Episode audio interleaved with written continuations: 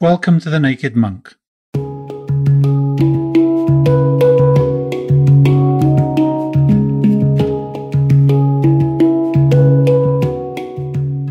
The Naked Monk is for those exploring life and the human condition. We are interested in ideas that were once the domain of religion or spirituality, but which today include existentialism, even atheism. Call it philosophy as a way of life, the yearning not just for what feels good, but for what is good. Hi, I'm Stephen Schettini. I was raised Catholic before I trained in depth as a Buddhist monk. Today I'm untethered, but I'm as fascinated as ever by what life can be and the creativity with which we pursue it. My guests and I are seekers of freedom, a deep life, and the wisdom of the heart. Come on in and join us. Today I'm talking to Ken McLeod, creator of pragmatic Buddhism and a distinctive voice in and beyond Buddhism. Ken was trained principally in the Karma Kagyu school of the Tibetan tradition and is founder of Unfettered Mind. Ken and I both studied in Europe in the 1970s and have crisscrossed many of the same byways for 40 odd years, but only bumped into each other in 2011 at a Buddhist Teachers Conference in upstate New York. Since then, we meet regularly to discuss the impact Buddhism has had on our lives and teachings, and where modern society is heading.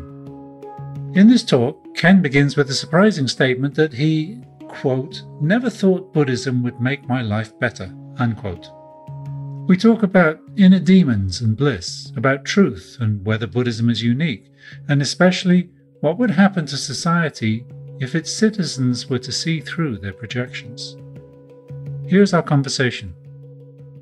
I'm talking today with Ken McLeod. Ken is the founder of Unfettered Mind and is known to young Buddhists and all the Buddhists of our generation alike as somebody of great independence of mind and who has really very well bridged the traditional forms of Buddhism with a, a very modern perspective on self development or personal training. Here we are, Ken. Thanks for coming on this show. You're very welcome. So, how? Let me ask you first of all, how would you uh, how would you describe what you what you do and what your interest is? Is it mind training, Buddhism? My my interest in Buddhism was never as a form of self improvement or how to live my life better. A bit to my surprise is that that's totally why I got into Buddhism. You know, I thought I was inept socially and couldn't do this and I couldn't do that. And, and it's really made a huge difference in my life. And I went, oh, that's interesting. But my motivation, my initial motivation, which really carried right through, was I never thought of Buddhism was going to make my life better, uh, or that my interest in Buddhism would lead to making my life better. And uh, so I've become aware that my own approach is probably different from an awful lot of people who do pursue some form of meditation practice and Buddhism, etc. Now I can say, though I didn't appreciate at the time, that I was looking for some kind of truth. And here I think we have to pay at least respect how deeply our cultural upbringings influence anything that we do.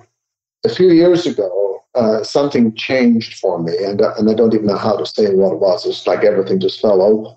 And in that falling open, I realized that the motivation that I had, with which I had pursued practice, was not sure what the right word is. Uh, it didn't, let's say, it didn't hold water because what I had been pursuing was some form of truth and taking into uh, as the basis of my whole approach uh, John 16 32. I think that's the right one. Maybe it's John 8. Uh, know ye the truth, and the truth shall make you free. And it's just not true. Not for me.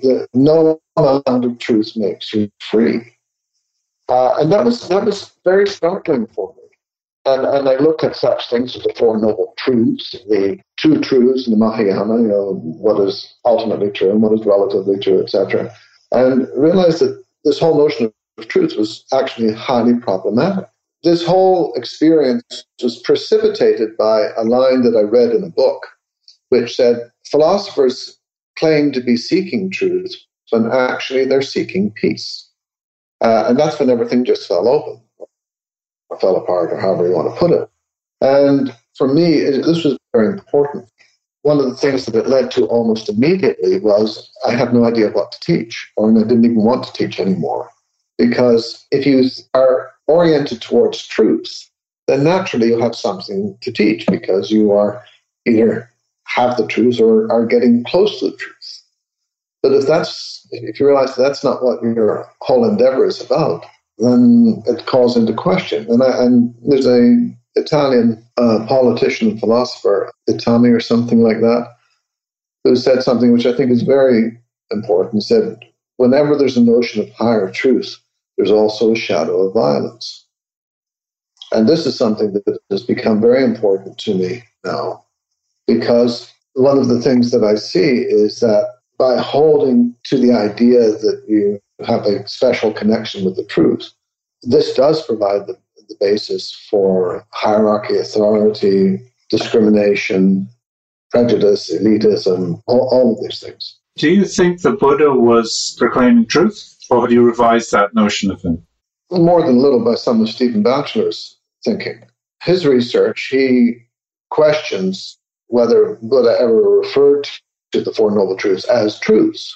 Uh, he just says he prefers to talk about them as the four tasks or just a four, which uh, I can certainly relate to. And uh, this was brought home to me when I was asked to uh, observe a grade six class, a middle school class in Los Angeles when I was there, in which uh, the class had been divided up in groups, and each of the groups is giving a presentation on one of the major religions of the world, you know, Judaism and Hinduism and Christianity and Islam and Buddhism and Taoism and so forth. And so the group that was presenting on Buddhism trotted out, of course, the Four Noble Truths, you know, life is suffering, etc. At the end of their presentation, they said, So Buddhism says life is suffering. Do you buy it? And the leader of the group, the young uh, girl, said, No. So I, I, don't see those as truths. I, and when I look at Buddha's life now, I see it somewhat differently. One of the great contrasts for me is between what are arguably the two most powerful religious icons in the world. One, of course, is Christ on the cross, and the other is Buddha seated in meditation. Buddha sitting in meditation, you look at that icon, and it's not really about truth, it's about peace and the freedom which comes with profound peace. I have a whole theory about what the Christian icon is actually about, but I'm happy to go into it, but I'm not sure whether that comes into the, uh, the Gospels. You have the Gospel of John, which says, in the beginning was the Word, and the Word uh, was with God, and the Word was made uh, became flesh. I think there's a very profound spiritual principle. I don't even want to use the word truth uh, there, being expressed in those words. In that, when you sit quietly, and I'm sure you know this from your own practice, and you just allow things to become very peaceful, then all of your internal demons come to the surface, and you've got to deal with. them. And those demons are not, I'm using demons metaphorically, of course, but those demons are not simply in your head. They aren't even simply in your heart. They're, they're encoded in your body, and there's a lot of evidence for this from post uh, traumatic stress disorder and modern neurological thinking. They're, they're very, very much in our the way our body is configured. And in order to become free of those demons, one has to experience them in their entirety, fullness, and not lose attention. And that allows them to release. Sure, this is familiar to you. That to me is what Christ on the cross represents. That in order to be free of the conditioning, to, to release it, one has to experience it in the body. And that's very graphically portrayed by the crucifixion. I've often thought that the instruction to sit and quietly meditate is a form of trickery because the result in most cases, dare say all cases, especially at the beginning, is exactly the opposite. Is that, as you say, you you become much more aware of the turmoil. The noise becomes much louder from inside, and the first thing you have to do is learn to accept that, and that's a task which can take a lifetime. struck that you use the word trickery. Maybe I would say it's bad pedagogy. I don't think I, I, I, I certain you know, having trained in Tibetan tradition as you have and things like that, I don't feel there was a bait and switch or anything like that going on. I, I think many people, including people in the Tibetan tradition, had actually pretty rudimentary understanding of what's involved in spiritual practice. But I mean, there's a there's a Dzogchen, a very short Dzogchen text up on my site, uh, which I translated a couple of years ago, which makes it very very clear that you're going to go through absolute turmoil when you just sit and let your mind open. Describes very very clearly what you're going to go through, and I, have read accounts of that in Jamgön Kongtrul's teachings, etc. That you know you're going to be accosted by hope and fear very very powerfully and you find this in many of the stories of Milarepa, which are descriptions of meditation processes, but they're, they're presented in metaphorical language, which I think people today don't know how to read. I think you're right. In the Tibetan tradition, especially, there's much more forthrightness about that. Zen is pretty clear about that too. You know, you're gonna you're gonna have stuff come up. I remember having a conversation with Ajahn Amaro uh, which I was very impressed by the simplicity of instruction in his particular tradition, which basically boiled down to one line. Can you experience this, whatever is actually arising in that moment? And you know, and sometimes the answer to that is yes, and sometimes the answer is no, I can't. And what I found through my own efforts is that meditation practice is largely about building the capacity primarily the capacity and to a certain extent the skills so that you can experience whatever life throws at you, internally or externally.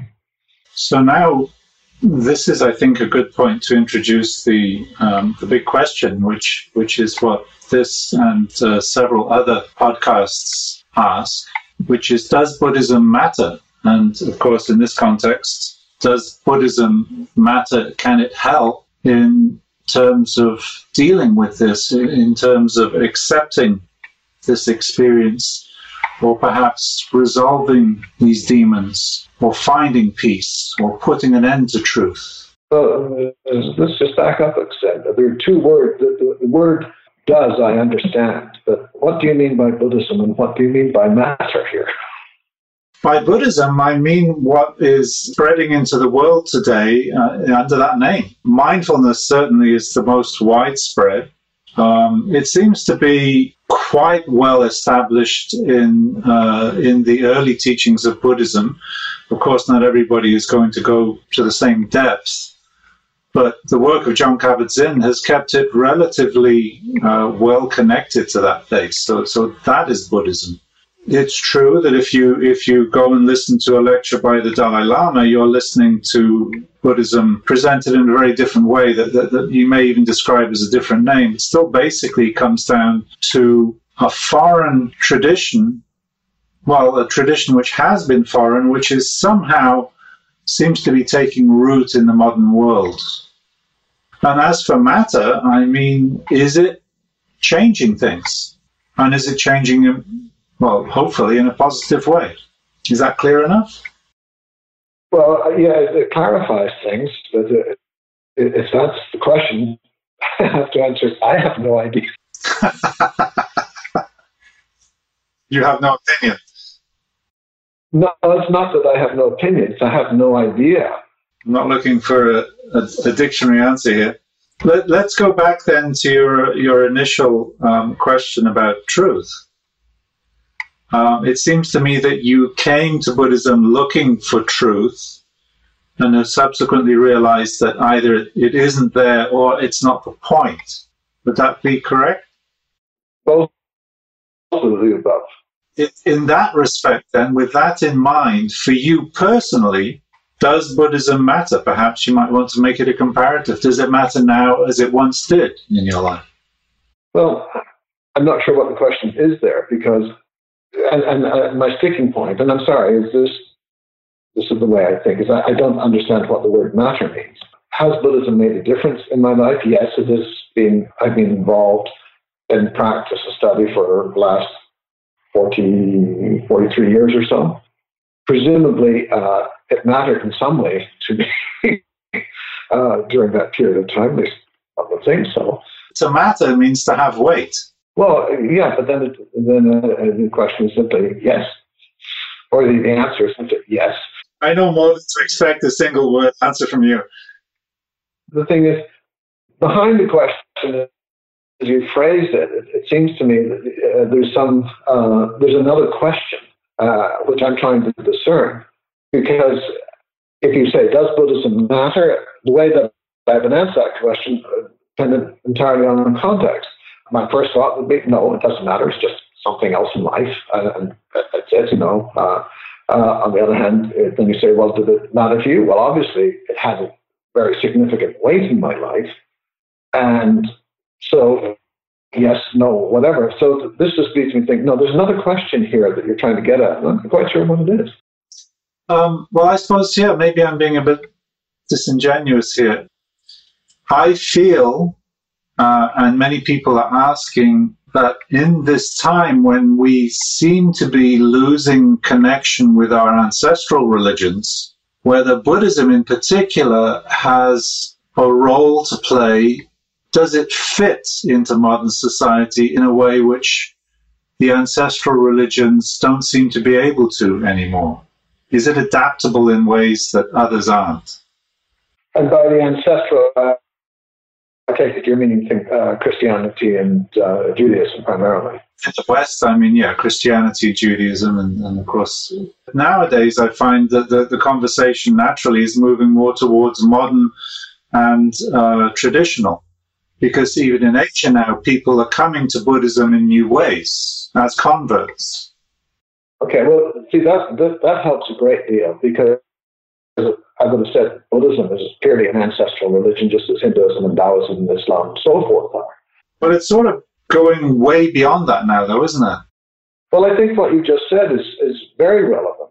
That is, there's uh, modern versus traditional. And, and I think this is a much more fruitful way to talk about things because a modern way of life started to emerge, and one can always argue about dates, but we can say, say, the end of the 15th and 16th century, at least in the West.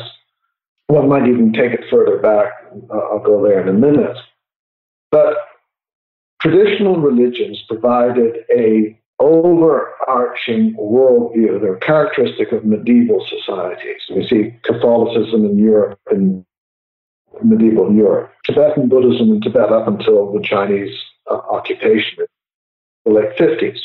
And uh, same thing in Islam. And I would say religions in those forms are characteristics of a medieval society. And as societies evolve out of that medieval stage of evolution, then things change hugely. And I, I, I think we're in the middle of that, that we've been engaged in this process for arguably 300 years or so. I would now say that we're more or less in the middle of it.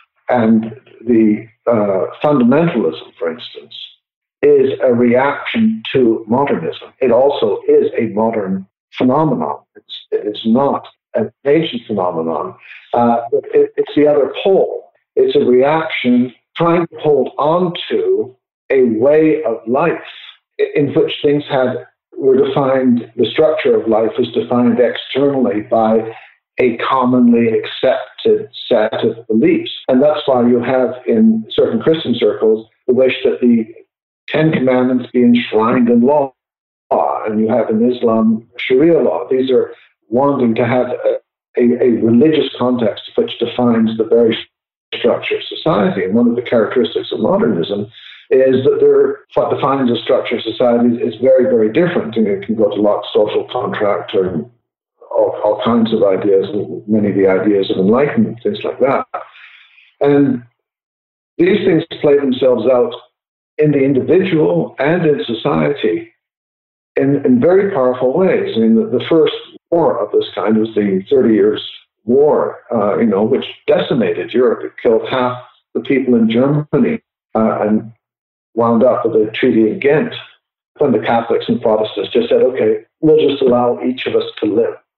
And we will stop making war. It took another 300 years, arguably well into the 20th century, before the really antagonism between Catholicism and and uh, Protestants became more or less a thing of the past. The Sunnis and the Shiites haven't ever engaged that process, and it's probably going to be just as bloody. You know, Iraq was the buffer state between the Shiites uh, in uh, Persia and the Sunnis in Arabia. Uh, now they don't have that, and so they're actually having to interact with each other, and it has been horribly bloody, and it's probably going to be bloody here in the future. Integration of these kinds of at the uh, national and societal level, and then the individual, uh, it, it isn't as bloody, perhaps, which is fortunate. There's also wrenching. Uh, I, I think it's what many, many people face in their their practice. That is, they see the value of tradition uh, of a, a, a, lineage, say, uh, of uh, respect and following the examples in the past and drawing on the wisdom of the sages uh, that has come down to us. Uh, and at the same time, there's this freedom of modern society for you. You find your path in life not by following examples, but by individual exploration and you know the Jungian term individuation, etc. And finding one's way through those two different one one looking to the past for uh, your path and the other looking to the future for your path. This this is a totally non-trivial question in my mind, and I, think the way that you introduced me, I'm very grateful for that. Was that's basically I haven't thought about till this conversation, but that's basically what I've been trying to bridge uh, because I was fortunate. I was one of the last generation last generations to receive a traditional training from a person who had been trained and practiced in Tibet itself. And it was, so here you had the, this new left radical, you know, studying at the feet of one of the most conservative people in Tibetan society. It's quite a contrast when you think of it that way. But uh, I'm very grateful for that because through that I really learned the great value of stability in the society, uh, of continued tradition over many, many centuries, things that we don't have any experience of anymore in the West because things are changing so fast. And at the same time, I found myself, I, I needed to do my own exploration, etc. And that caused me a tremendous amount of internal turmoil, balancing those, those, those two things.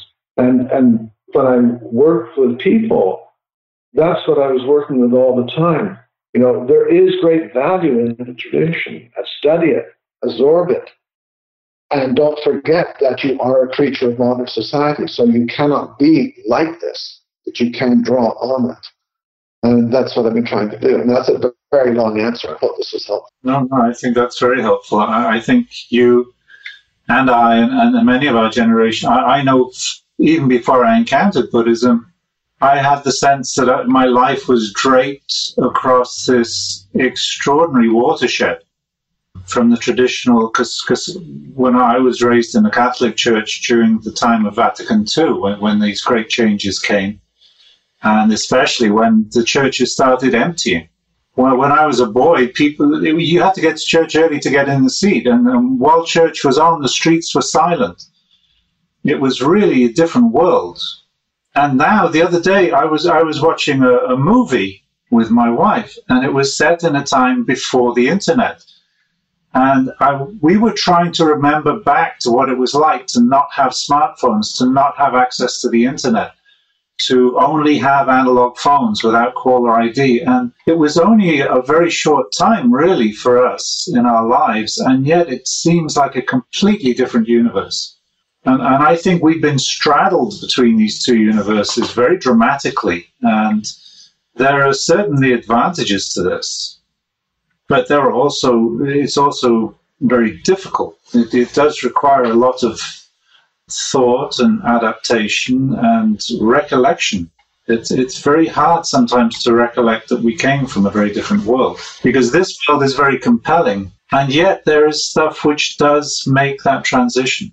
And to me, and like Stephen Batchelor, I've found it subsequently not in the great immense tradition of Tibetan Buddhism, but in the very uh, sparse early teachings of the Pali Canon of, of, of the Buddha. And this is very interesting now because um, we're talking now about, you just brought up the topic of self reliance, which is really what the modern world is all about.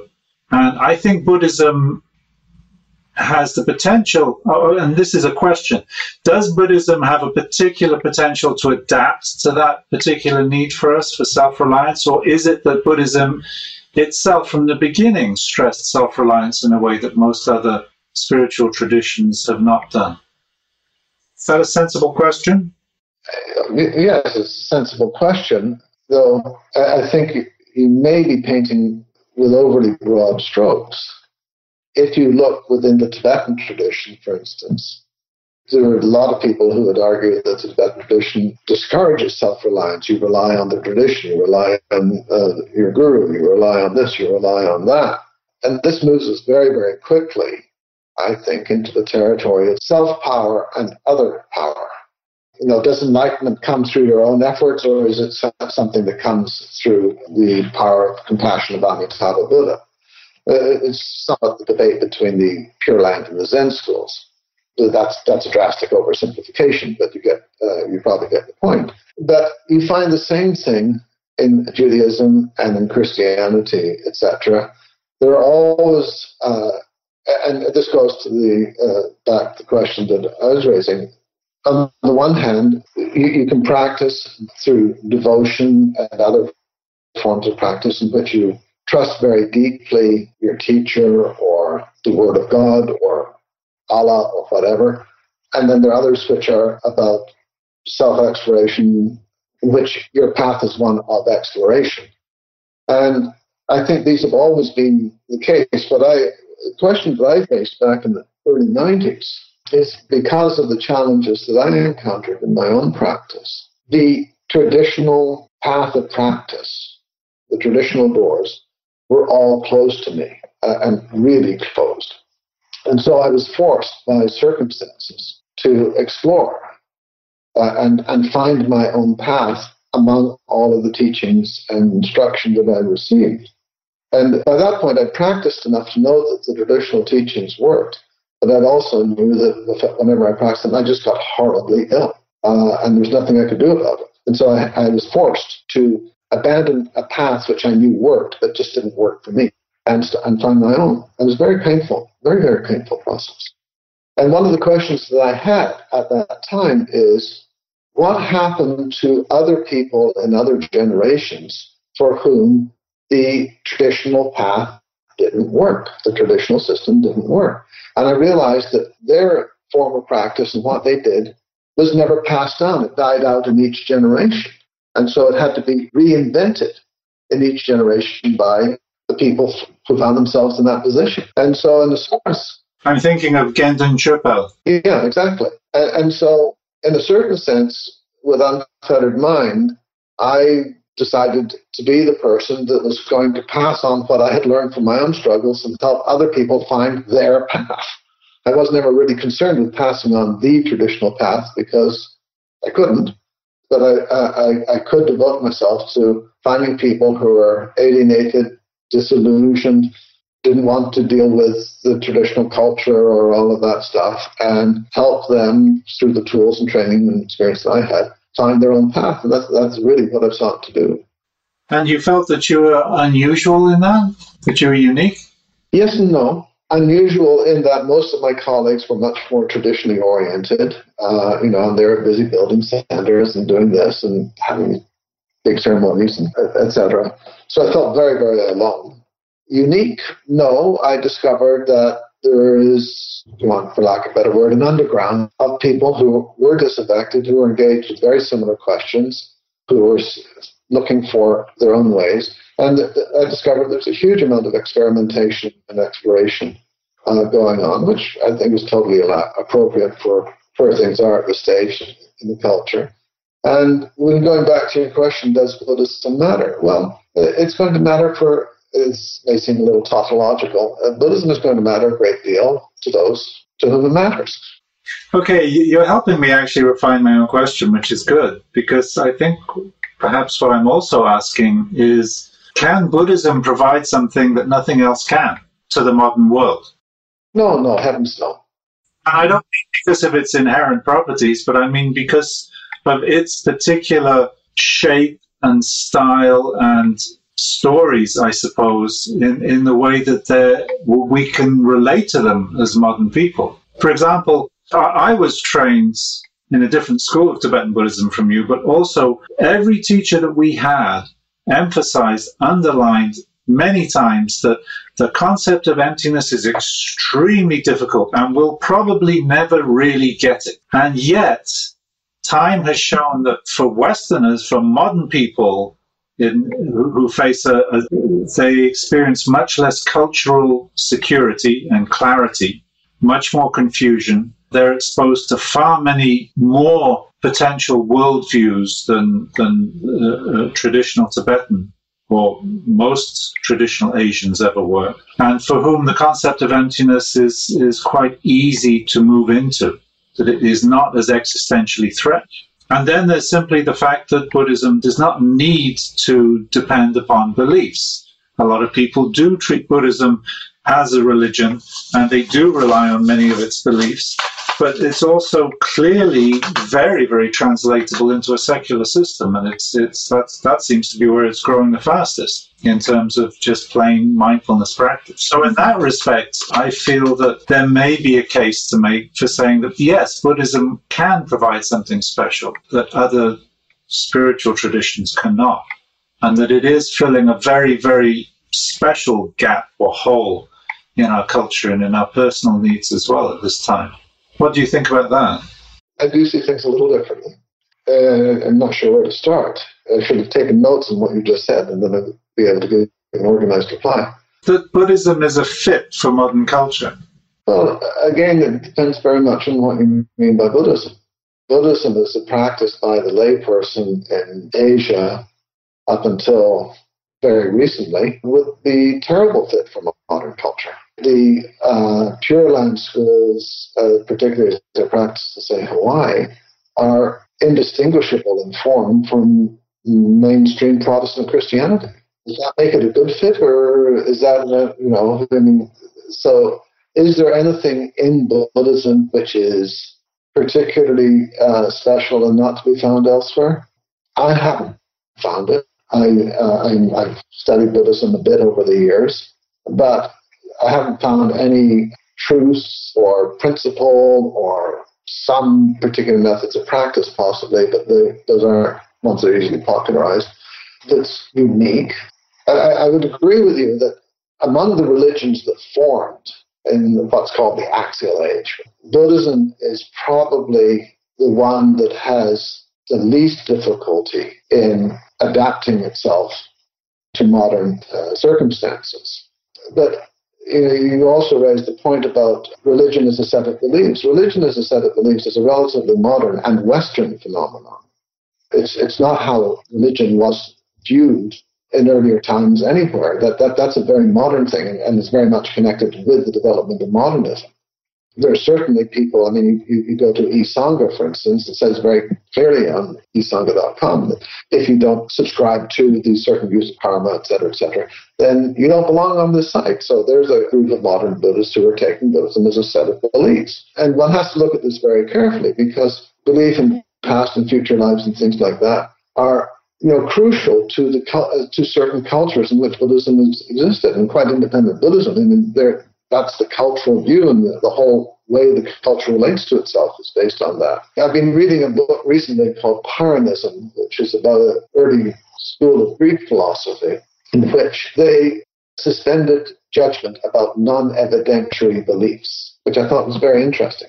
And, and the founder uh, apparently went to uh, India with Alexander the Great and had conversations with Jain teachers and Buddhist teachers and came away very profoundly influenced by. And uh, it's really, in a certain sense, the basis of, uh, of Stephen's agnosticism, Buddhist agnosticism, etc., very similar line of thinking. But it's a very particular spiritual path in which you say, those things which I cannot prove or cannot be resolved, I will simply suspend judgment. I won't say they're right, I won't say they're wrong, i.e., is the sun Apollo? Well, that's a question that can't be answered. Is there a God? That's a question that can't be answered. are there past and future life? That's a question that can't be answered. So we just suspend judgment. Won't say it's right, won't say it's wrong. But that is a very particular way of approaching spiritual and philosophical. It's not for everybody. Most people, when they people coming into mindfulness, for instance, they're looking for a way to improve their lives. And through that, they may come into a kind of relationship with Buddhism as a religion. Uh, many people are looking at ways to be more successful. Some people just, you know, a way to get some kind of sanity in their lives. And so we're seeing spiritual tools being brought into everyday life. But this to me is analogous to what uh, happened with uh, herbal treatments. You know, up until the 19th century, if you were ill, you consulted the doctor who was usually very knowledgeable and skilled about natural plants and would make concoctions for you which would cure this or cure that. And then Bayer came along and successfully synthesized acetylsalicylic acid. And so now you had aspirin, which meant that millions and millions of people could suddenly have remedy for common headaches and other ailments and things like that. Didn't have to go to a doctor, et cetera, et cetera, et cetera. Benefited millions and millions of people, did away with the whole thing, changed the course of medicine completely. And that's how I see Jon Kabat-Zinn's mindfulness thing. It's, it's a mass distribution of a particular technique. And You see Jon Kabat-Zinn's mindfulness as an effect upon what discipline? It's affecting a lot of people because they can get in six to eight weeks, they get a way of practicing on a daily basis, which gives them a pocket of recuperation and sanity uh, in, in their lives, and they find it allows them to dissipate a lot of reactivity, and it makes their lives better in exactly the same way that taking a couple of aspirin makes your headache go away. And I think it's very, very good. Existential satisfaction guaranteed.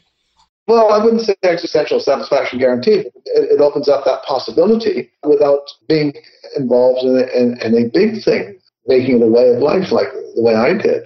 So I, I think it, it's tremendously beneficial that way. Uh, and he, he used a very, very modern method of dissemination, which is the franchise model.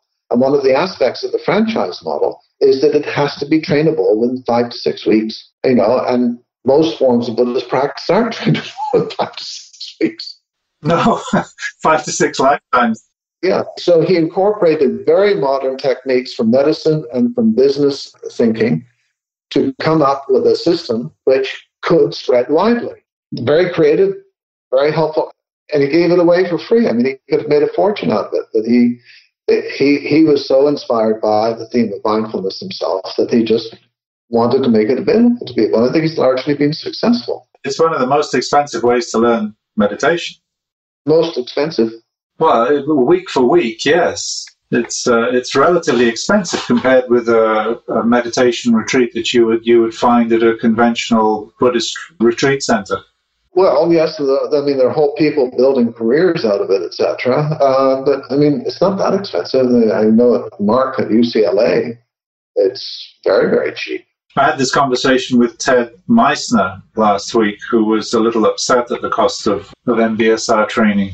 Well, are we talking about getting the basic training in a six to eight week course? Because then it's up to the individual practitioner who's providing the training, and some people will be charging a lot, and other people will be charging little, the same as attorneys do.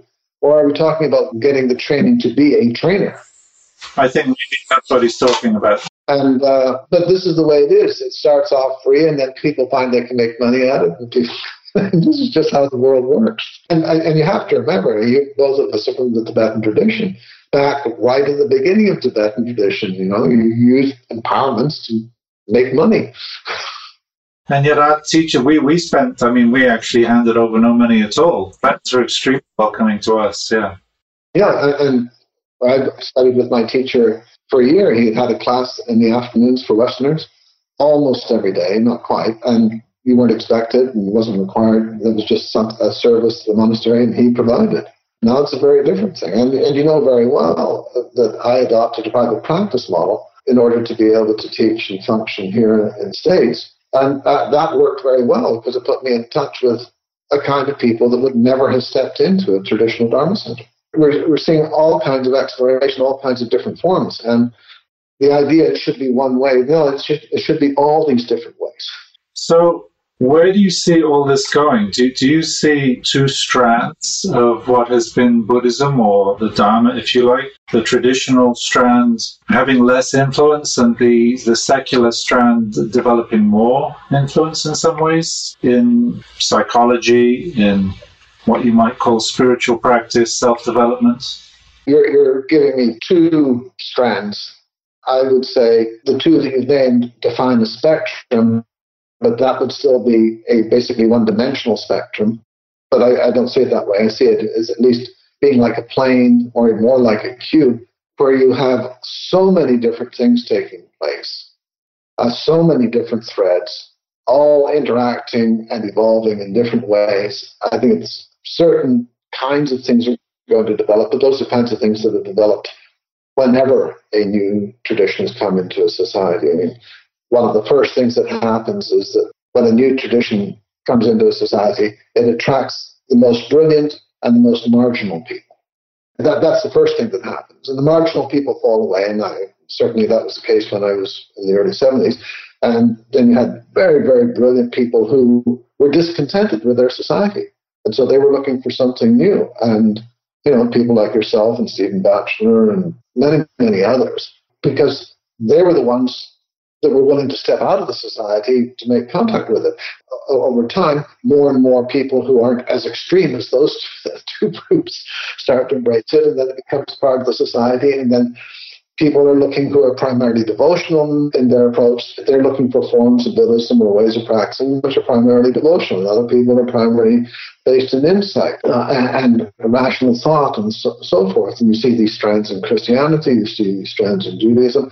You have all of these things going on. And then you have also the commodification of uh, Jon Kabat-Zinn of mindfulness. Uh, there are several other aspects of Buddhist practice which are probably commodifiable. Uh, there's two or three that I could have commodified myself, except I wasn't interested in doing that. But there's uh, a whole bunch of stuff on conflict, which could be made into training programs, which would be very, very beneficial. I think mind training, taking and sending, will sooner or later be commodified in some form or another. Uh, because it's very effective and very susceptible, and I think it'll also be corrupted in the process because that's what happens. And the same thing is true of mindfulness. It is, in a certain sense, become corrupted. And the more it becomes established in the mainstream, the more corrupted it will be. Because mindfulness, as it was practiced in Buddhism originally, was a method of seeing through one's projections. The societies are formed out of accepting a group of projections.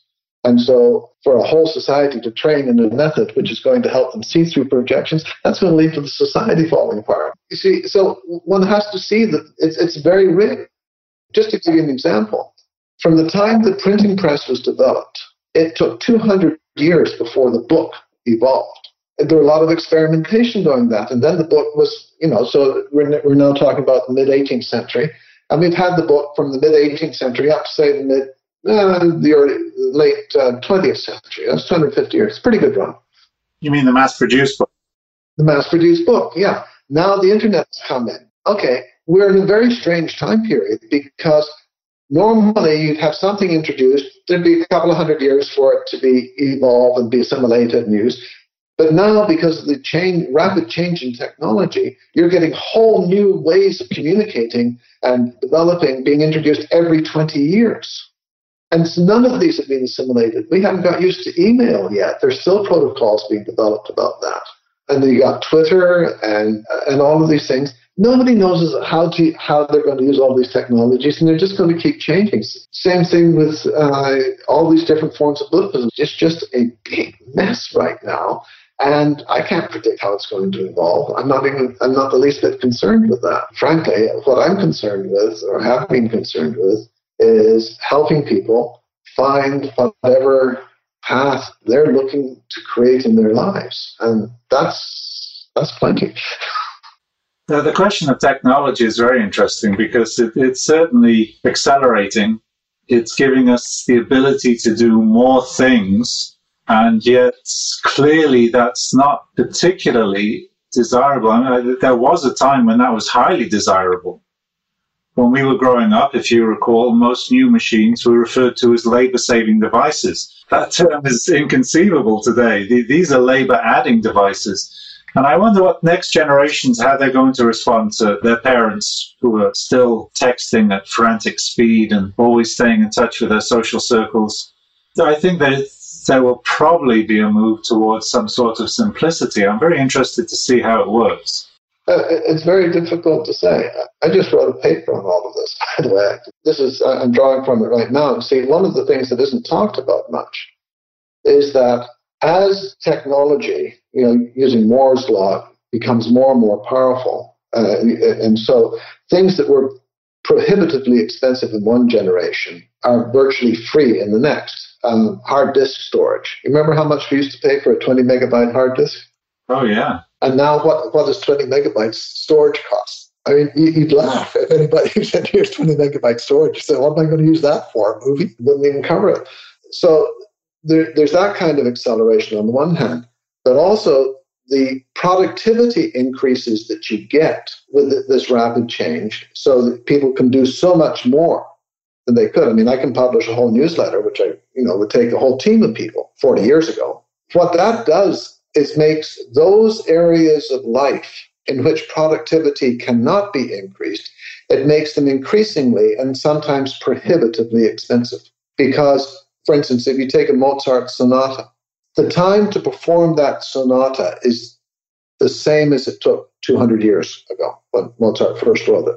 To enjoy it, it takes the same amount of time. In the same amount of time, I can manufacture 100 million copies of that sonata, which I couldn't have done 200 years ago. So the price of the music goes down, but the cost of enjoying it goes up, relatively speaking.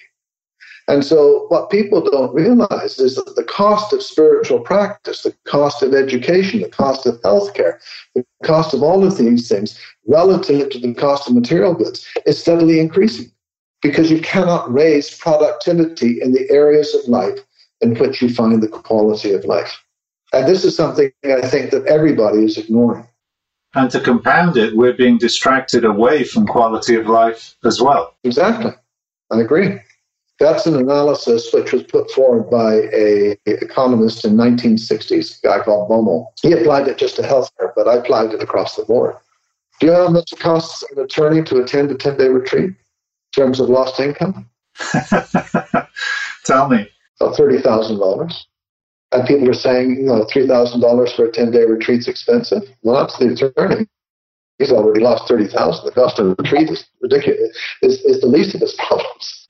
Well, fortunately, we're not all attorneys.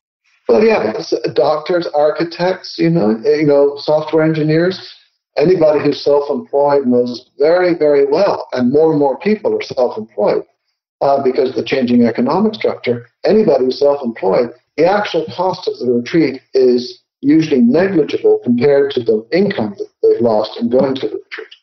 That's very true, and yet many people are still doing it, which is good which I think is wonderful because it's far more expensive in those terms to be a renunciate than it used to be. Well, becoming a monk was the easiest thing I ever did. Was the most comfortable and convenient move of all. The, the return trip was much more painful. It was excruciating, fitting back into a material world and actually self sufficient. Yeah, for the reasons that I'm describing. Well, I look forward to reading your paper. Where where would listeners uh, to this podcast be able to find that? Well, I don't know. I, I, wrote it. I attended this conference on secular Buddhism. So this was the uh, and afterwards they said they wanted people to write out their presentations. So I gave a rather unorthodox presentation, we'll say. So I thought I would write out the ideas that were behind it, and that's what this paper was. So it's meant to be published at some point. If it doesn't, I think they're going to set up a website to publish those various papers and, and transcripts. Ken, this has been an extremely fruitful conversation, as it usually is when, when you and I get together. I appreciate it. Thank you very much. Well, thank you for having me. Is there anything you'd like to add? This is simply my approach, but I think the most important thing in today's world, and this connect, connects with some of your comments, you can only develop the ability to listen if you can sit in silence. And I think that's really important and I mean listen in all the ways, listen to yourself, listen to others, listen to the world, etc. And so the ability to be able to sit in silence and listen, I think, is one of the most important things to develop these days. That's a great place to end. Thank you, Ken. You're very welcome. You take care.